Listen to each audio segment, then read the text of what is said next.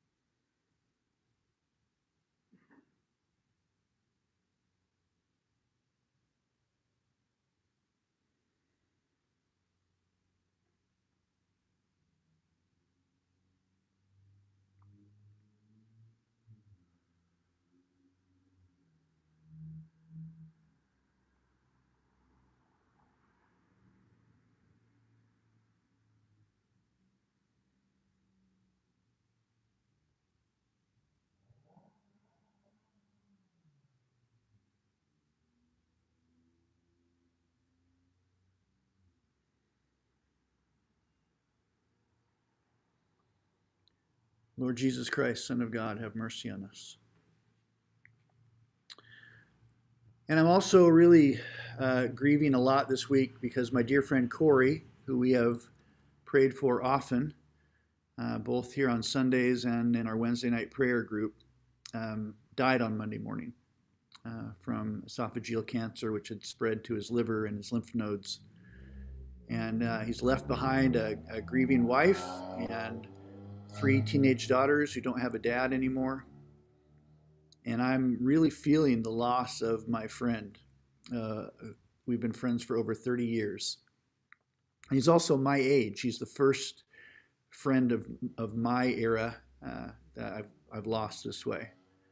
And um, yeah, so I, I'm, I've been really feeling that. And I'm, and I'm, I'm also wrestling uh, in all of this because we pray. We're people of prayer. We, we believe, as Jesus said to Martha, that if anyone believes in Jesus, they will live.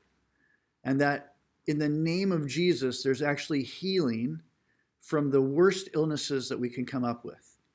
The name of Jesus is above every name. And so it's out of that place of conviction and expectation that, like the Jews who met Jesus outside of Lazarus' tomb, we say, could not he who opened the eyes of the blind also have kept this man from dying? That's the place of conviction that we pray from, the place of faith. And Corey died. And I got to tell you, I'm wrestling with God about this.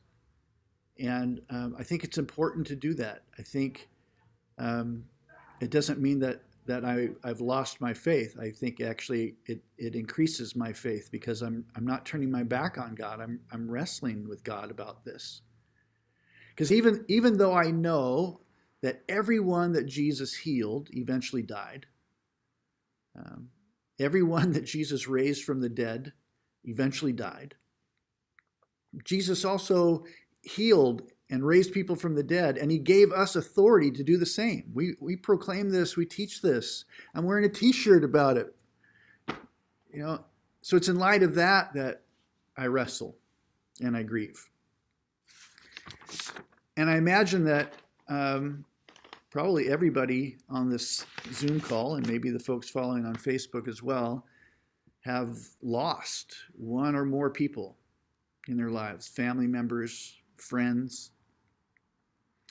And when we're in that place of grief, one of the first things I think we try to do to comfort ourselves is to make sense of a senseless loss. Uh, we we come up with we try to come up with the reason why the person died, um, and I think the things we come up with are not very helpful, and they're not true. Um, and often we're doing it uh, maybe not for ourselves, but maybe for the person who has the loss. We, we, we don't know what to say, so we say something. And I, and I hear things, maybe you've heard them, like God needed another angel, or um, God just loved them so much that he wanted them closer to them. I was, I was watching a series on Netflix uh, last week uh, that uh, included this Muslim family whose uh, older brother had died. And uh, the younger brother was really grieving and asked his mother, why, why did God take him? And his mother said, Well, God just loved him so much that he wanted him really close to him. And there was this long pause, and then the, the younger brother says, Does God love me that much?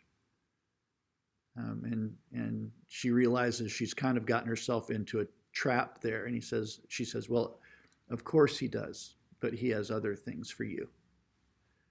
But that's that's the thing is is is we we, we want to make sense of it. We want to we want to comfort ourselves, and it's so difficult when we lose someone.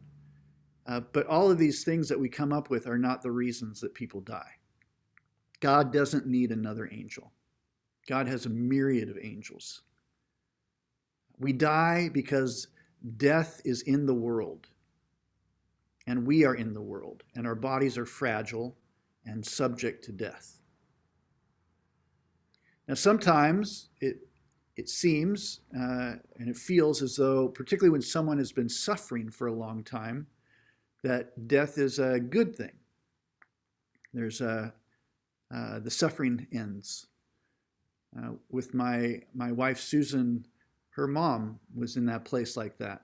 And there came a point where we, we stopped praying for healing and we felt like it was time to start praying for God to take her home. And so we began to do that. And within about four months, she died. And that death uh, felt like a relief. And still there's grief. Like death can be an answer to prayer for long suffering, but there's still loss and there's still grief. And it's important to grieve. It's really important to grieve. And it's good to know that our loved ones who know Jesus have gone to be with him. And that is by far a better, a better place. In Philippians chapter 1, Paul is wrestling with this. He's been arrested, he's potentially awaiting execution. That could happen any moment. Um, and he writes this in verse 21 For me to live is Christ, which means that as long as I'm alive, Jesus is why I'm here. Everything I'm going to do is going to be about Jesus. To live is Christ, but to die is gain, he says. If I'm to remain in the flesh, in this body, that means fruitful labor for me. Jesus has stuff for me to do while I'm here. But my desire, he says, is actually to depart and be with Christ. He says, which is better by far. But to remain is necessary on your account. And so, so he's wrestling. This is Paul's wrestling, that for him, death would actually be a good thing to depart, to go be with Jesus. So, so it, it's, it feels complicated that we grieve and yet, okay, they get to be with Jesus, which is better by far. But it's, it's important still that we grieve our losses, even though we can't make sense of them. And, and even though we, we believe that God heals, we pray for healing. We've seen healing. Uh, I've seen healing. Uh, I, I have yet to be around someone who's been raised from the dead but I've heard plenty of stories. I know it happens. And so, even in the midst of the miraculous that God is doing, there's still death. And we need to grieve that. In Acts chapter 8, verse 2, uh, it talks about the death of Stephen, who was the first, first member of the early church that was killed on behalf of Christ. He's the first martyr. And uh, it says that devout men buried Stephen, and made great lamentation over him. So even in the midst of a, a church community that was really exploding, like there's it was growing and growing, and all these miracles were happening. God was doing amazing things. Um, there was death, and they mourned the death. They mourned the death. In the midst of all of the supernatural, death still happened. You know, sometimes I hear, um, I've heard people say, you know, why did God take my friend? Why did God take my homie? Why did God take my family member? And I feel like the, the, the answer is complicated. Death can sometimes, like I just said, feel like a relief from suffering in such a way that it's, it's an answer to prayer where I, I believe God did take them. Um, but but in the Bible, death is an enemy. It's actually the final enemy to be overcome. So, so it's actually more accurate when someone dies to say death took them, not God took them. Because that makes God an enemy sometimes if we think God took them away.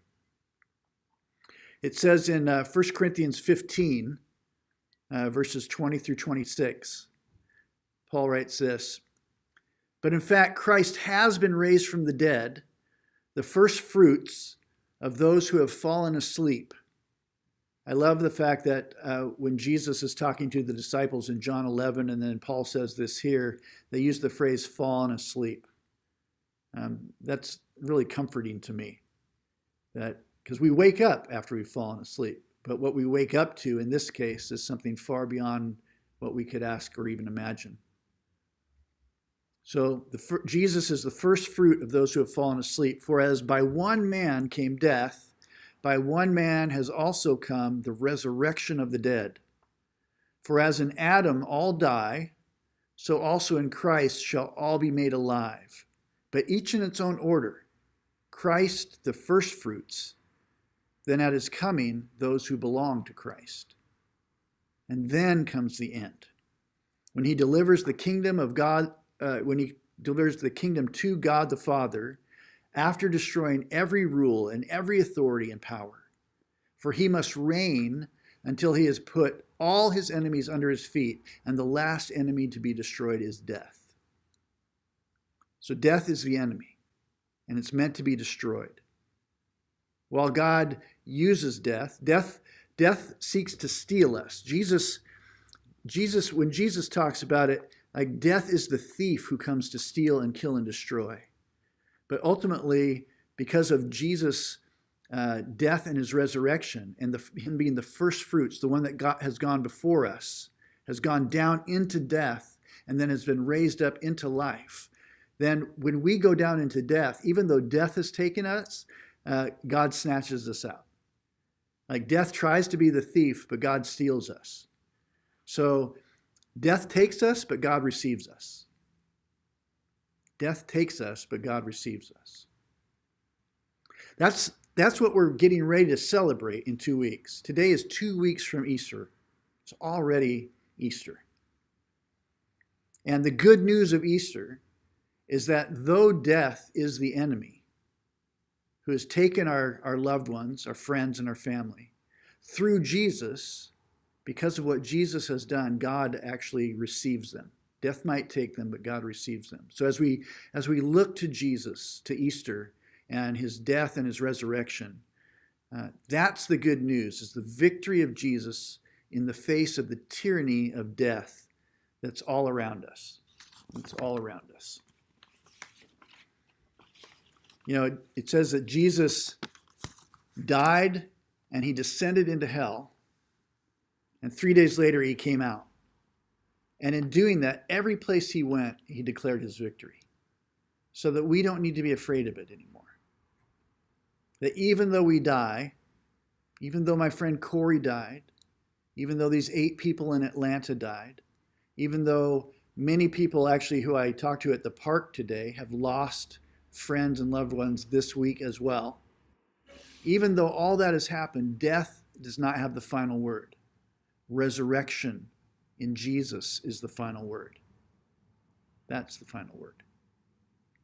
So, yet, even in the face of all of this triumph of Easter Sunday, uh, we still grieve, and we should. I, I need to grieve more. I, I, I love I still I love so much that in John 11, when Jesus is going to Lazarus's tomb, Jesus knows what he's going to do. He knows that in moments, he's going to call Lazarus' name and he's going to walk out alive. And he still sees the pain in all of the, the grief that's in all of these Jews around him. And he, and he doesn't correct them for not having faith. He doesn't say, You didn't believe in the power of God. You don't have hope. He doesn't do any of that. He weeps. He weeps. Jesus grieves. Later in 1 uh, Thessalonians chapter 4, verses 13 and 14, Paul writes this We do not want you to be uninformed about those who have fallen asleep. There's that phrase again fallen asleep. Don't be uninformed about them so that you do not grieve as others do who have no hope. Don't grieve, but don't grieve as those who have no hope. For since we believe that Jesus died and rose again, even so, through Jesus, God will bring with him those who have fallen asleep. Therefore, encourage one another with these words. So it's because Jesus died and rose again that we can still grieve our very real loss and pain anger and rage, but not like we have no hope. We can just be real about everything we're feeling, but we know that in the end, uh, Easter is our hope. The resurrection is our hope. And as we look to Jesus, we hear him say again, like he said to Martha, I am the resurrection and the life. Anyone who believes in me, even though they die, they will live. Do you believe this? Do you believe this? And as I was working on this uh, this morning, I just realized there's no there's no tidy way to wrap this up. So I'm just going to leave it at that and pray.